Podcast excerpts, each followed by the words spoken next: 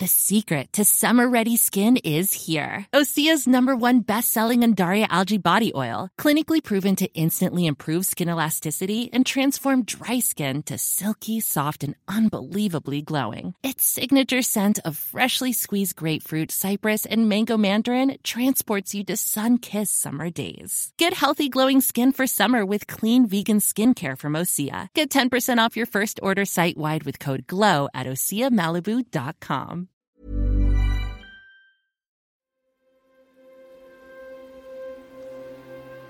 Salut à toutes et tous, c'est Sina. J'espère que vous allez bien. C'est donc le dernier épisode bonus consacré à la saison 2 de l'affaire et aux mercenaires russes de Wagner. Grâce à ce témoignage privilégié que vous avez entendu euh, sur les six premiers épisodes, celui d'un de ses anciens commandants, Marat Gabidulin. Avec Véronica, qui a réalisé ses entretiens au printemps 2022, quelques semaines après euh, l'invasion de l'Ukraine, on s'est dit qu'en un an, on avait appris énormément de choses sur Wagner. On a découvert au grand jour l'un de ses fondateurs, Yevgeny Prigogine, et ses mises en scène sur Internet qui n'existaient pas à l'époque. On a pu étudier sur la longueur le rôle de Wagner dans le conflit ukrainien. On a vu encore récemment, en juin 2023, la tentative de rébellion, euh, où Wagner a même menacé de marcher sur Moscou. Donc on s'est dit qu'on allait profiter de quelques épisodes en plus pour faire une mise à jour de cette affaire M0346, écrite donc par Véronica Dorman, réalisée par Laurier Fourniot et produite par Anne-Cécile Kiri et Louis Daboussi pour Paradiso Media. La société militaire privée qui envoie des mercenaires en Syrie. Tu as vendu ta vie à une société militaire. Elle fait de toi ce qu'elle veut. Les mercenaires russes de l'organisation Wagner sont en embuscade. Ne manquerait plus que Wagner soit indirectement payé par l'aide occidentale qui porte le Mali à bout de bras. Le fameux groupe Wagner, considéré comme l'armée secrète de, de Poutine.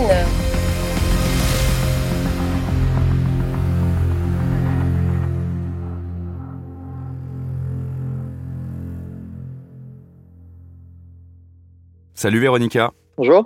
Merci de revenir avec nous dans l'affaire. Euh, on va être honnête, c'était pas forcément prévu aussi vite, puisque tu es encore en vacances au moment où on enregistre et c'est pour ça qu'on se parle à distance. Mais évidemment, la mort de Yevgeny Prigogine, le financier de Wagner, euh, la semaine dernière, le 23 août 2023, dans un crash d'avion en Russie, a un peu accéléré les choses. On savait que le contexte était très changeant, que depuis sa tentative de marche pour la justice, deux mois pile avant l'annonce de sa mort, bien malin ou bien maline était celle ou celui qui prédirait le futur de Wagner et de Prigogine, donc on avait volontairement laissé la porte ouverte en fin de conversation dans l'épisode précédent. Mais de là à imaginer que la mort de Yevgeny Prigogine serait annoncée le jour de la sortie de notre dernier épisode et qu'on recevrait des dizaines de messages d'amis ou d'auditeurs et d'auditrices nous demandant de revenir dessus, non, j'avoue que, que j'y pensais pas et je pense que toi non plus. Absolument pas. C'était qu'une question de temps finalement, c'est-à-dire qu'effectivement, on ne pouvait pas présager euh, de, de l'événement qui a eu lieu et de la manière dont ça s'est passé.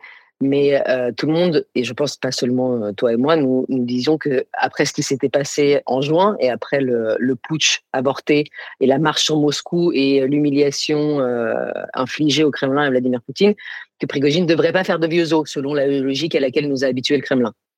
Mais on avait laissé la porte ouverte puisqu'on l'avait vu réapparaître il y a quelques semaines encore, au milieu de l'été 2023, au moment du sommet Russie-Afrique, où on l'avait retrouvé en photo et on avait vu même des, images avec certains responsables africains. Donc on se disait qu'il y avait un sursis. Juste avant qu'on qu commence justement pour parler de ce qui n'a pas été un sursis, je rappelle pour ceux qui l'ont oublié que Véronica, tu es non seulement l'autrice de notre podcast Wagner, l'affaire M0346, tu es journaliste spécialiste de la Russie à Libération, tu es d'origine russe et ancienne correspondante à Moscou pendant plusieurs années. Pour commencer, on dit tout ce qu'on sait, tout ce qu'on ne sait pas, parce qu'on va se replonger un peu dans, dans cette journée du, du 23 août 2023. Libération est l'un des premiers médias à avoir annoncé avec l'AFP, à 19h13 précisément, ce mercredi 23 août 2023, que Yevgeny Prigogine était sur la liste des passagers d'un jet privé qui s'est craché dans la région de Tver une heure auparavant, donc aux alentours de 18h11 si je dis pas de bêtises. Tu me corriges à chaque fois si, si tu as d'autres éléments. Et Tver, c'est à environ 200 km au nord-ouest de Moscou. Toi, quelle information tu as au départ ou à quoi tu penses quand tu apprends ça? Déjà, dans toute la séquence, c'est euh, une espèce d'absurdité, c'est une aberration. C'est-à-dire que voilà, on euh, Ça faisait des, des mois que Prigogine nous tenait en haleine. Il avait marché sur Moscou, il avait été traité de traite par Poutine, il n'avait pas été lynché tout de suite, il devait partir au Bélarus, il n'est pas parti au Bélarus. On l'a vu réapparaître à Saint-Pétersbourg au moment d'un forum avec les chefs d'État africains. Donc tout était, de, tout extrêmement rocambolesque et absurde dans cette histoire. Et donc, que Prigogine tombe du ciel euh, dans un avion, c'était à la fois incroyable et en même temps, en fait, pas si absurde que ça, parce que tout est délirant dans la séquence. Ensuite, la toute première pensée que moi j'ai eue, c'est qu'est-ce qu'on en sait? Parce que la liste des passagers, euh, les premières infos qu'on a sont publiées par des médias russes, mais qui s'appuient sur euh, les autorités russes, donc euh, euh, voilà, des officiels russes, qui eux s'appuient certainement sur ce que le FSB leur autorise ou les services de sécurité ou leur autorise à publier. Donc, enfin, la méfiance étant de mise de manière générale avec toutes les déclarations officielles qui émanent des autorités russes j'ai une pensée un peu euh, comme ça, peut-être un peu euh, baroque, que qu'est-ce qu'on en sait? Ce serait une façon très pratique de faire disparaître quelqu'un. S'il fallait faire disparaître d'un seul coup et Prigogine et Outkin et euh, des lieutenants de, toute l'organisation, simuler un crash d'avion, des corps qu'on retrouve défigurés, qu'on ne peut pas identifier, c'est vraiment une des solutions qui semble assez évidente. Voilà. Ensuite, il a pas euh, donc, tout ça, ça se passe sur le territoire russe, ça se passe entre Moscou et Saint-Pétersbourg, donc euh, c'était visiblement la, trajectoire du jet. Euh, il n'y a pas de présence internationale, en tout cas, qui peut venir enquêter, qui peut venir euh, valider ce que disent les Russes. Les Russes ont la main absolue sur, euh, sur tout le récit, sur tout ce qui va se passer. Donc, on est totalement à la merci de ça. Et donc, on attend. Mais ça semble, en fait, plein de thèses ou d'hypothèses très loufoques surgissent, mais euh, aucune ne semble pouvoir être validée, à part celle que c'est effectivement Prigogine qui est dans cet avion avec Outkin, que c'est le groupe Wagner qui est décapité d'un seul coup. Tu fais bien de le préciser, donc à bord de l'avion euh, Embraer immatriculé RA02 795, qui est parti de Moscou à 17h59 pour relier Saint-Pétersbourg, et qui, selon Flight Radar, hein, on n'a pas des, des moyens de, de, savoir tout ça d'enquête plus, plus élaborés, mais euh, disparaît en tout cas à 18h11, donc 12 minutes après avoir décollé. À bord, il n'y a pas que euh, Yevgeny Prigogine, même si on se concentre dessus justement par tout l'historique que tu as rappelé. Il y a aussi Dimitri Outkin, dit Wagner, donc euh, l'opérationnel, le commandant des opérations de Wagner. Il y a Valérie euh, Tchekalov, qui est le logisticien, le bras droit peut-être de, de, de Yevgeny Prigogine, si on doit le présenter. Euh, qui a déjà été impliqué dans une campagne, notamment la campagne syrienne. Voilà. Euh, et puis il y a sept autres personnes. Est-ce qu'on a des identités? Est-ce qu'on a des noms?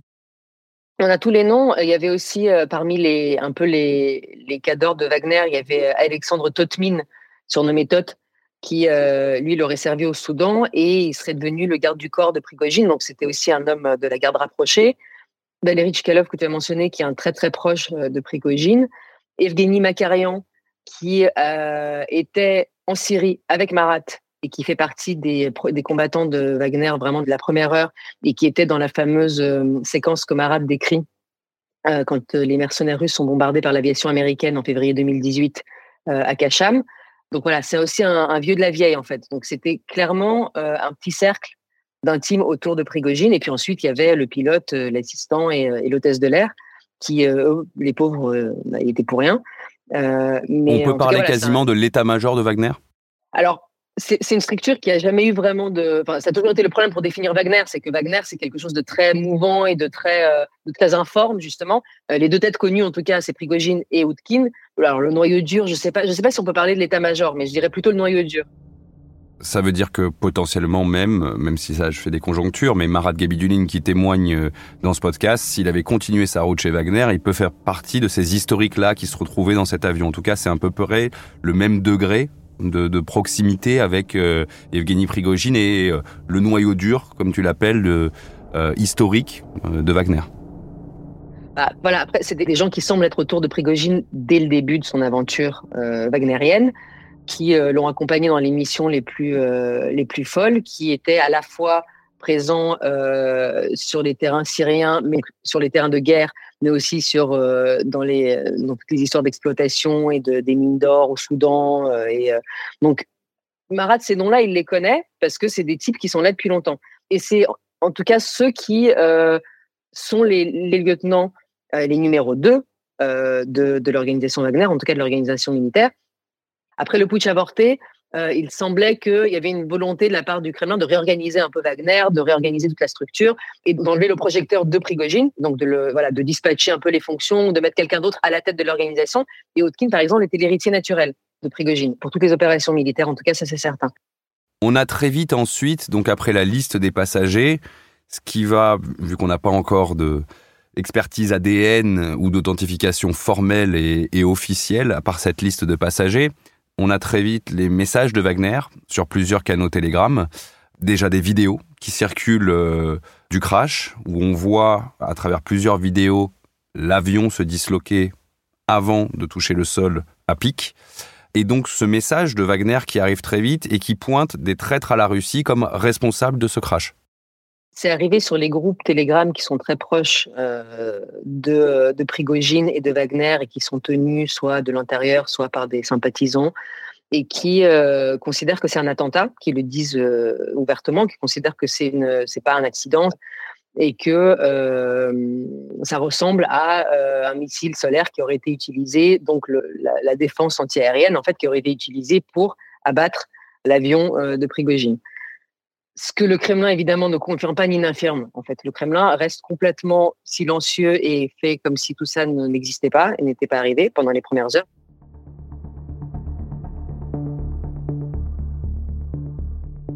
Il y a un problème après, c'est que la Russie reste en guerre contre l'Ukraine. Si elle accuse un pays tiers d'avoir frappé sur son sol, comme il y a eu certains bombardements ou tentatives de bombardement euh, sur la Russie récemment, eh ben, elle se retrouve coincée et montrer à quel point elle est vulnérable. Et d'un autre côté, si elle montre euh, ses divisions au grand jour et qu'elle annonce qu'elle assassine les, les membres de son commandement opérationnel, ben, dans les deux cas, c'est délicat en fait.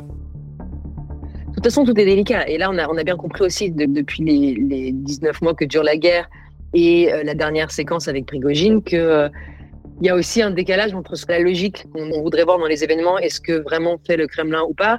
Euh, par exemple, le fait qu'ils n'accepteront absolument pas que euh, des experts étrangers viennent mettre le nez dans l'enquête pour pouvoir identifier les causes du crash, les circonstances, comment ça s'est passé.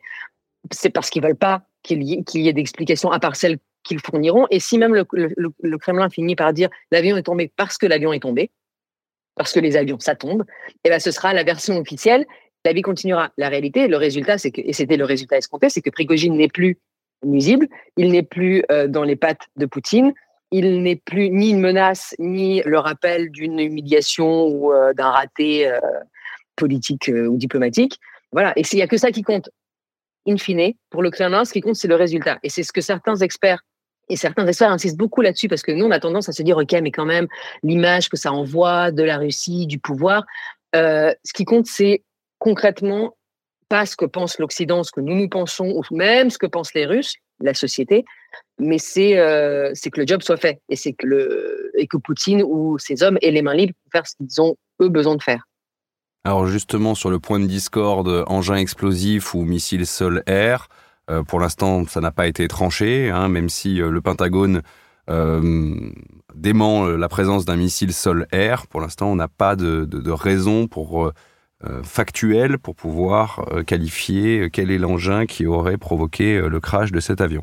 Pour revenir juste sur ce que tu disais avant, la réaction de Poutine, qu'est-ce que tu lis toi dedans quand dès le lendemain, il salue Prigogine en ces termes, un homme talentueux, il a quand même passé plus de 20 ans à côté de lui, donc euh, il faut quand même que ça soit quelqu'un euh, des mérites, au destin compliqué, qui a commis des graves erreurs dans sa vie, mais qui obtenait les résultats qu'il fallait.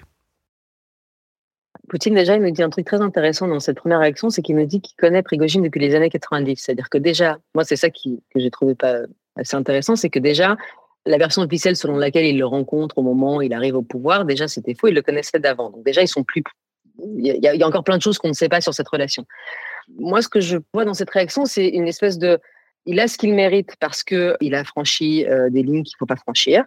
On le remercie pour les services rendus à la patrie. Il a été utile quand il a été utile, mais on est aussi dans un dans un milieu euh, de mafieux et de criminels, et c'est comme ça que ça se passe. C'est qu'un lieutenant, même le plus fidèle, qui contrarie, en fait, ou qui trahit le parrain ou le chef suprême, quels qu'aient été ses services et quelle qu'ait été sa loyauté, doit être écarté et doit être liquidé. Parce que la mafia, ça marche comme ça. Et en fait, c'est froid, c'est euh, only business. Il a apporté ses condoléances à la famille. Il n'a pas parlé de ses faits d'armes en Ukraine. C'est aussi une manière de dire voilà, je voulais pas sa mort parce que c'était un bon gars. Euh, donc c'est une manière aussi de se mettre à l'écart de tout ce qui s'est passé, euh, un peu prendre ses distances. Quand Biden dit euh, peu de choses ne se passent en Russie sans que Poutine n'y soit pour quelque chose.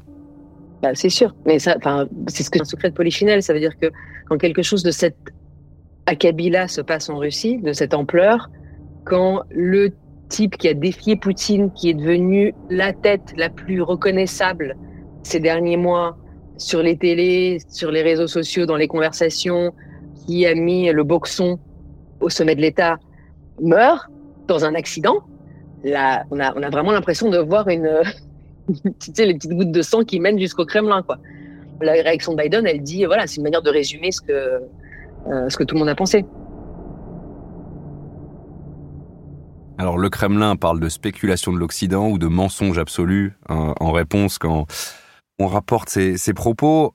Effectivement, quand tu dis les petites gouttes de sang, c'est à qui profite le crime. Je dirais jamais, et on peut pas dire en tant que journaliste, peu importe les raisons du crash, on est journaliste, notre travail est de relater la vérité, mais que ce soit accidentel ou pas, en fait, on se dit au final, le seul qui profite de la situation et de ce tel flou autour de, la mort de, Prigogine et donc des, têtes de Wagner, bah c'est Vladimir Poutine. Après ce que tu as rappelé, après ce qui s'est passé, c'est une façon de réaffirmer sa puissance euh, deux mois jour pour jour après la volte-face de Wagner. En tout cas, on le pense. Et, l'effet est là, c'est ça que je veux dire. C'est qu'en tout cas. Et, le, message, et le message que ça envoie, ça envoie quand même un message. Parce que ce qui avait étonné et ce qui, ce qui avait été interprété comme de la faiblesse, c'est justement l'apparente mensuétude de Poutine au lendemain du putsch. Et comment est-ce qu'il prétend avoir pardonné quelqu'un qui lui a vraiment planté un couteau dans le dos? Et donc, il y a eu ce moment de flottement où, pour les analystes, pour les observateurs, pour nous, on a tous écrit que voilà la, verticale vacille, euh, le pouvoir semble fragilisé, Poutine euh, est un peu ridiculisé ou en tout cas fragilisé, il tient plus ses troupes, il tient plus ses hommes, il est dépassé par les événements. Que ce soit vrai ou pas, c'est l'impression que ça donnait. Et donc on en a tous un peu parlé cette, euh, cette liquidation très spectaculaire permet de remettre les choses en place, d'envoyer un message très clair. En réalité, non, il n'y a pas eu de moment de faiblesse. Un traître mérite d'être liquidé. Il est liquidé le moment venu, quand euh, la décision est prise. Et, euh, c'est un, signal envoyé à ceux qui pourraient avoir les mêmes, mêmes velléités. C'est un signal envoyé peut-être aux élites russes que toute tentative ou tentation d'un trop grand pouvoir ou de, manifester trop de défiance à l'égard du centre sera puni. Et c'est une manière surtout, alors quand on sort des symboles un peu et des, euh, et des messages, de mettre la main sur le royaume, l'empire qu'avait construit Prigogine. Parce que Prigogine, à partir du moment où c'est un électron libre, à partir du moment où il n'obéit plus, il n'est plus très fiable.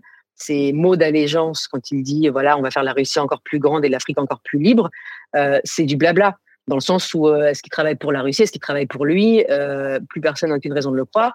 Donc ça devient un élément gênant qui est assis sur beaucoup de richesses, qui a construit cette espèce de, de, réseau en Afrique fait de relations euh, à la fois d'exploitation des ressources euh, du pays africain, de, euh, il, se fait, il, fait, il, se fait, payer ses services par, euh, par les différents gouvernements, par les différents groupes, par les différentes juntes.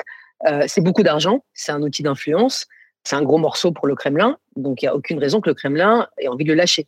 Écarter Prigogine, c'est une manière de mettre la main sur tout ça aussi et de se le mettre dans la poche. Donc c'est à la fois un message symbolique de on laisse pas les traîtres euh, en vie et euh, on, se débarrasse d'un type devenu encombrant. Et qui en plus a un pédigré de criminel, y compris en Russie, donc que la société ne pleurera peut-être pas, même si on a vu des hommages particuliers de certains hommes de, de Wagner venir se recueillir devant des, des fleurs qui avaient été disposé en, en l'honneur de Yevgeny Prigogine et euh, de Dimitri Outkin, il n'y a pas eu d'onde de choc en fait. En Russie, comme il y a pu en avoir une en Occident, parce qu'il incarne un certain visage du mal, donc forcément, tout de suite, euh, on cherche à comprendre. Est-ce qu'on peut parler des Russes, ou en tout cas du, citoyen ordinaire qui suit un peu tout ça euh, de loin? Prigogine est apparu tout d'un coup, il y a quelques mois, on a commencé à, l'a identifié, tout d'un coup il est apparu tonitruant et, et assez impressionnant sans qu'on sache trop quoi en penser. Et puis, il a défié Poutine. Et puis, il n'a pas été puni, alors qu'il y a des gens qui croupissent en prison pour beaucoup moins que ça. Et en même temps, c'est un type qui a un passé horrible. Et en même temps, il est quand même, il critique quand même cette hiérarchie corrompue qui sacrifie nos enfants dans une guerre qu'on comprend pas très bien. Et puis de toute façon, tout ça, ça n'a pas de sens parce qu'on n'a aucune prise là-dessus. Donc ils sont en train de régler leur compte entre eux là-haut. Et donc pour l'opinion publique, la coexistence possible dans le cerveau de tout russe, de tout et de son contraire en même temps. Et on, peut très bien se dire, Prigogine a raison de critiquer le pouvoir et a raison de dire que les généraux pu euh, mener mal cette guerre, et en même temps dire que franchement, il a, il a un peu exagéré en défiant Poutine comme ça dans une période aussi compliquée, et qu'on ne marche pas contre son président quand on a un pays en guerre qu'il faut tenir. Et puis de toute façon, l'heure en Russie n'est plus du tout à la manifestation euh, d'une quelconque opinion tranchée. Et, euh, et si Prigogine est décédé dans des conditions suffisamment obscures pour qu'on puisse se dire que ça a été voulu, en tout cas par le pouvoir, personne ne prendra le risque d'aller manifester de soutien ou de sympathie trop ouvertement, parce que ça veut dire que c'est ce que le pouvoir a décidé.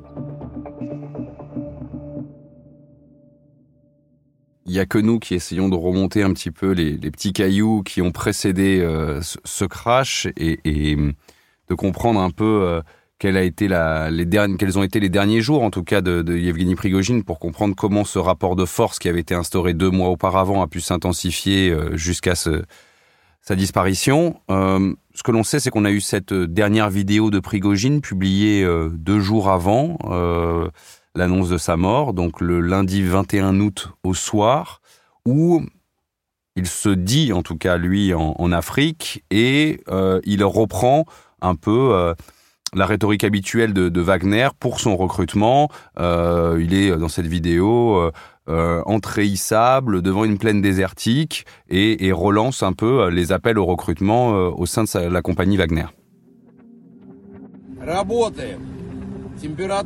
Il fait plus de 50 degrés ici. Et tout se passe comme nous le souhaitons.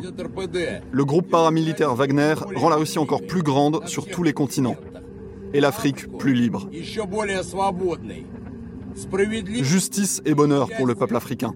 Nous faisons de la vie un cauchemar pour l'État islamique, Al-Qaïda et d'autres bandits. Nous engageons de véritables héros et continuons à accomplir les tâches qui nous ont été confiées et dont nous avons promis de nous occuper.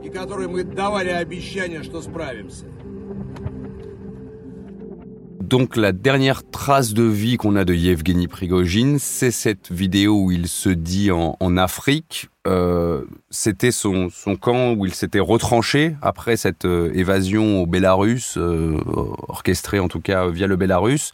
Il était retourné en Afrique. En fait, d'après ce qu'on comprend, c'est que ce qu'il espérait sauver de tout, son empire, c'était le morceau africain. Il avait perdu la partie militarisée de Wagner parce que ils ont dû déposer les armes lourdes, ils les ont rendues à l'armée. Euh, ces combattants, ce qu'il en restait, ont été bougés au Bélarus, donc ont dû quitter la Russie. Lui aussi, donc les conditions qui lui avaient été proposées, c'est qu'il s'installe là-bas aussi dans des camps d'entraînement au Bélarus. En revanche, ce qui ne semblait pas encore tranché, c'est qu'est-ce qu'il arriverait de toutes ces affaires africaines. Euh, que ce soit de ces, euh, de ces opérations de sécurité ou d'exploitation euh, minière. Et donc, après la mutinerie, deux choses se sont faites en parallèle. C'est Prigogine qui continuait à faire la ronde des, de ses alliés africains, enfin, en tout cas de ses clients, en tout cas voilà, de ceux avec qui il a travaillé toutes ces années, pour essayer de maintenir les liens, de les, de les assurer que c'est lui qui continuait à faire les affaires. Et les, des émissaires russes du ministère de la Défense qui faisaient aussi leur propre ronde pour récupérer les affaires de, de Prigogine. Donc, euh, en Libye, avec le général Haftar, les Russes sont allés le voir. Quand, euh, justement, Todera était à, Moscou pendant le, le, forum, on lui avait signalé de ne pas trop se montrer avec Prigogine, donc il avait refusé de faire un selfie avec Prigogine. Ça, ça avait un peu fait le buzz aussi sur les, sur les réseaux. Donc, le pouvoir était en train aussi de placer ses pions. Et le seul truc qui restait à Prigogine, et vraisemblablement dans cette vidéo, ce qu'il voulait montrer aussi, c'est que voilà, l'Afrique c'est lui, c'est lui qui a construit, euh, qui a tissé tous ces réseaux, qu'il est irremplaçable, euh, que tout ça, ça tient sur euh, la manière dont il a organisé tout ça entre les fermes de trolls, les campagnes d'influence, les, les, exploitations des ressources, le conseil aux, aux, dirigeants, et que voilà, c'est lui, lui le monsieur Afrique en fait. Et il se pensait quoi? Suffisamment dans l'impunité? Pour pouvoir pardon quitter l'Afrique et, retourner en Russie comme ça? Qu'est-ce qu'on sait un peu de, cette dernière journée du, 23 août? Je reprends simplement certaines informations que, que j'ai trouvées notamment sur le site d'investigation Agensvo, site d'investigation russe, qui dit que le jour même il serait rentré du Mali, où le groupe Wagner est actif actuellement, qu'il aurait fait une escale à Damas, à bord d'un autre avion que, que celui qui s'est craché, et qu'ensuite, à Moscou, il aurait embarqué dans ce jet plus tard dans la journée. Et selon euh, ce que euh, révèle euh, Ksenia Bolchakova et Alexandra Jousset dans un article paru euh, récemment euh, dans Paris Match, il serait passé au ministère de la Défense le matin du crash à Moscou. elles, elles ont eu la confirmation le jour même par leurs sources. Et ensuite, il y, a y a même une vidéo qui a fuité quelques jours plus tard, donc pour confirmer cette, euh, cette info. Donc, il serait venu battre sa coulpe au ministère de la Défense. Et il est monté dans cet avion. Donc, et la décision très certainement était déjà prise. Ça veut dire que ce passage euh, éclair euh, au ministère n'a rien changé à son destin. Il y a un autre élément aussi dans ce contexte qui relie cette mort, en tout cas au, Kremlin, euh, pour l'heure actuelle, c'est euh, le général qui a lancé l'opération euh, spéciale à l'époque en, Ukraine, qui avait été euh, depuis euh, déjà éloigné du front, Sergei Sourovikine, qu'on a surnommé le général Armageddon pour sa brutalité, qui officiellement est démis de ses fonctions par le pouvoir russe ce 23 août, quelques heures avant la disparition de, de Prigogine. Est-ce que on peut y voir simplement une volonté dans la même journée de pointer tous les responsables de l'enlisement peut-être aussi de cette guerre en Ukraine, de la situation euh, actuelle et de euh, cette guerre de position qui depuis 19 mois dure après une opération qui se voulait éclair. Je ne pense pas que euh, ce soit justement une manière de régler leur sort à ceux qui seraient responsables de l'enlisement de la guerre en Ukraine, parce que Sorovikin n'a été qu'un des généraux de la guerre en Ukraine.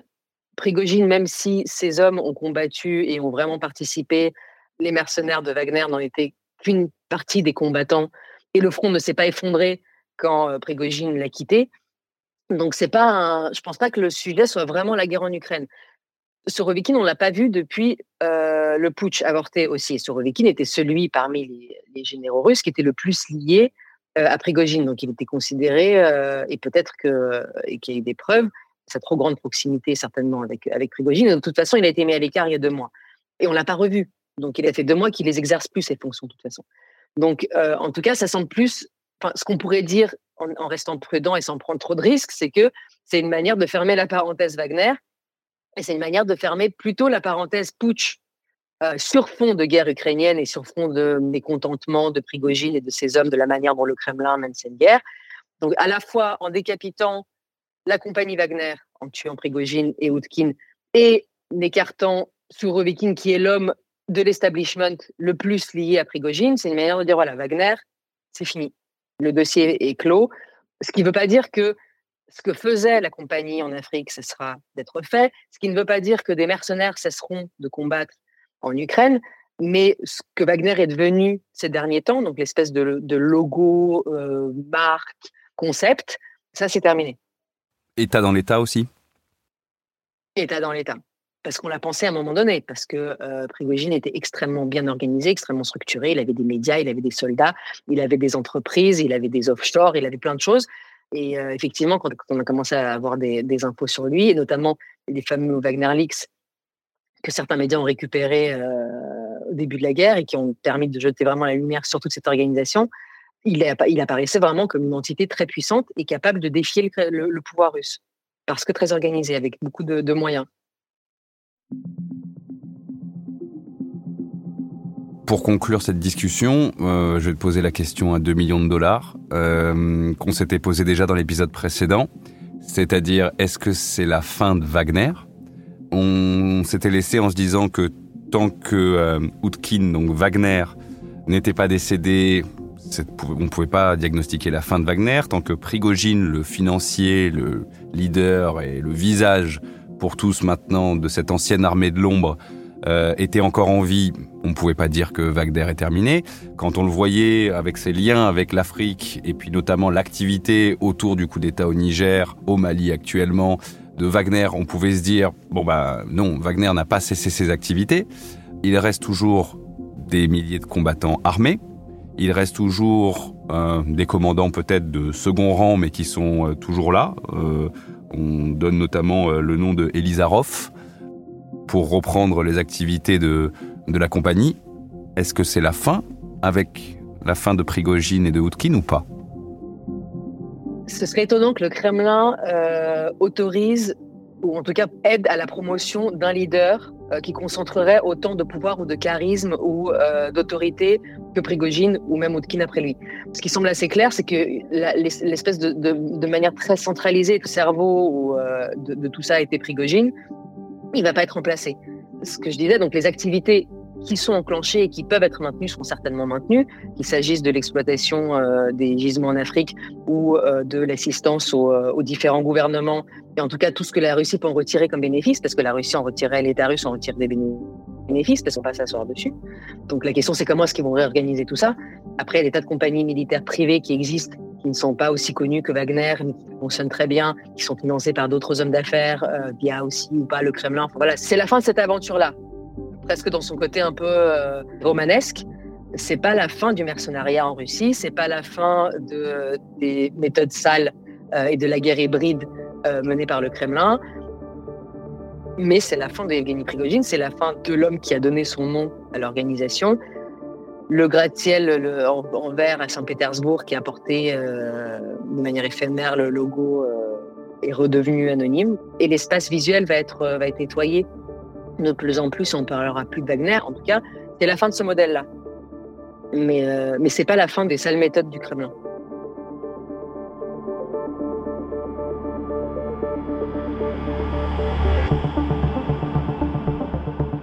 Merci beaucoup Véronica pour t'être euh, rendue disponible pour ce dernier épisode et cette mise à jour compte tenu des derniers événements euh, de l'affaire M0346 dédiée à la compagnie paramilitaire Wagner.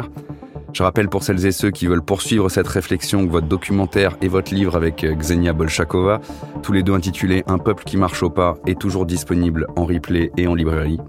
Je remercie bien sûr chez Paradiso Media tous ceux qui ont permis de réaliser cette série de podcasts, Quentin Casmierzak et Marin Grisot à l'enregistrement, Théo Albaric à la réalisation, Anna Fino pour la partie éditoriale, et je vous donne rendez-vous dès la semaine prochaine pour une nouvelle saison de l'affaire. À très vite.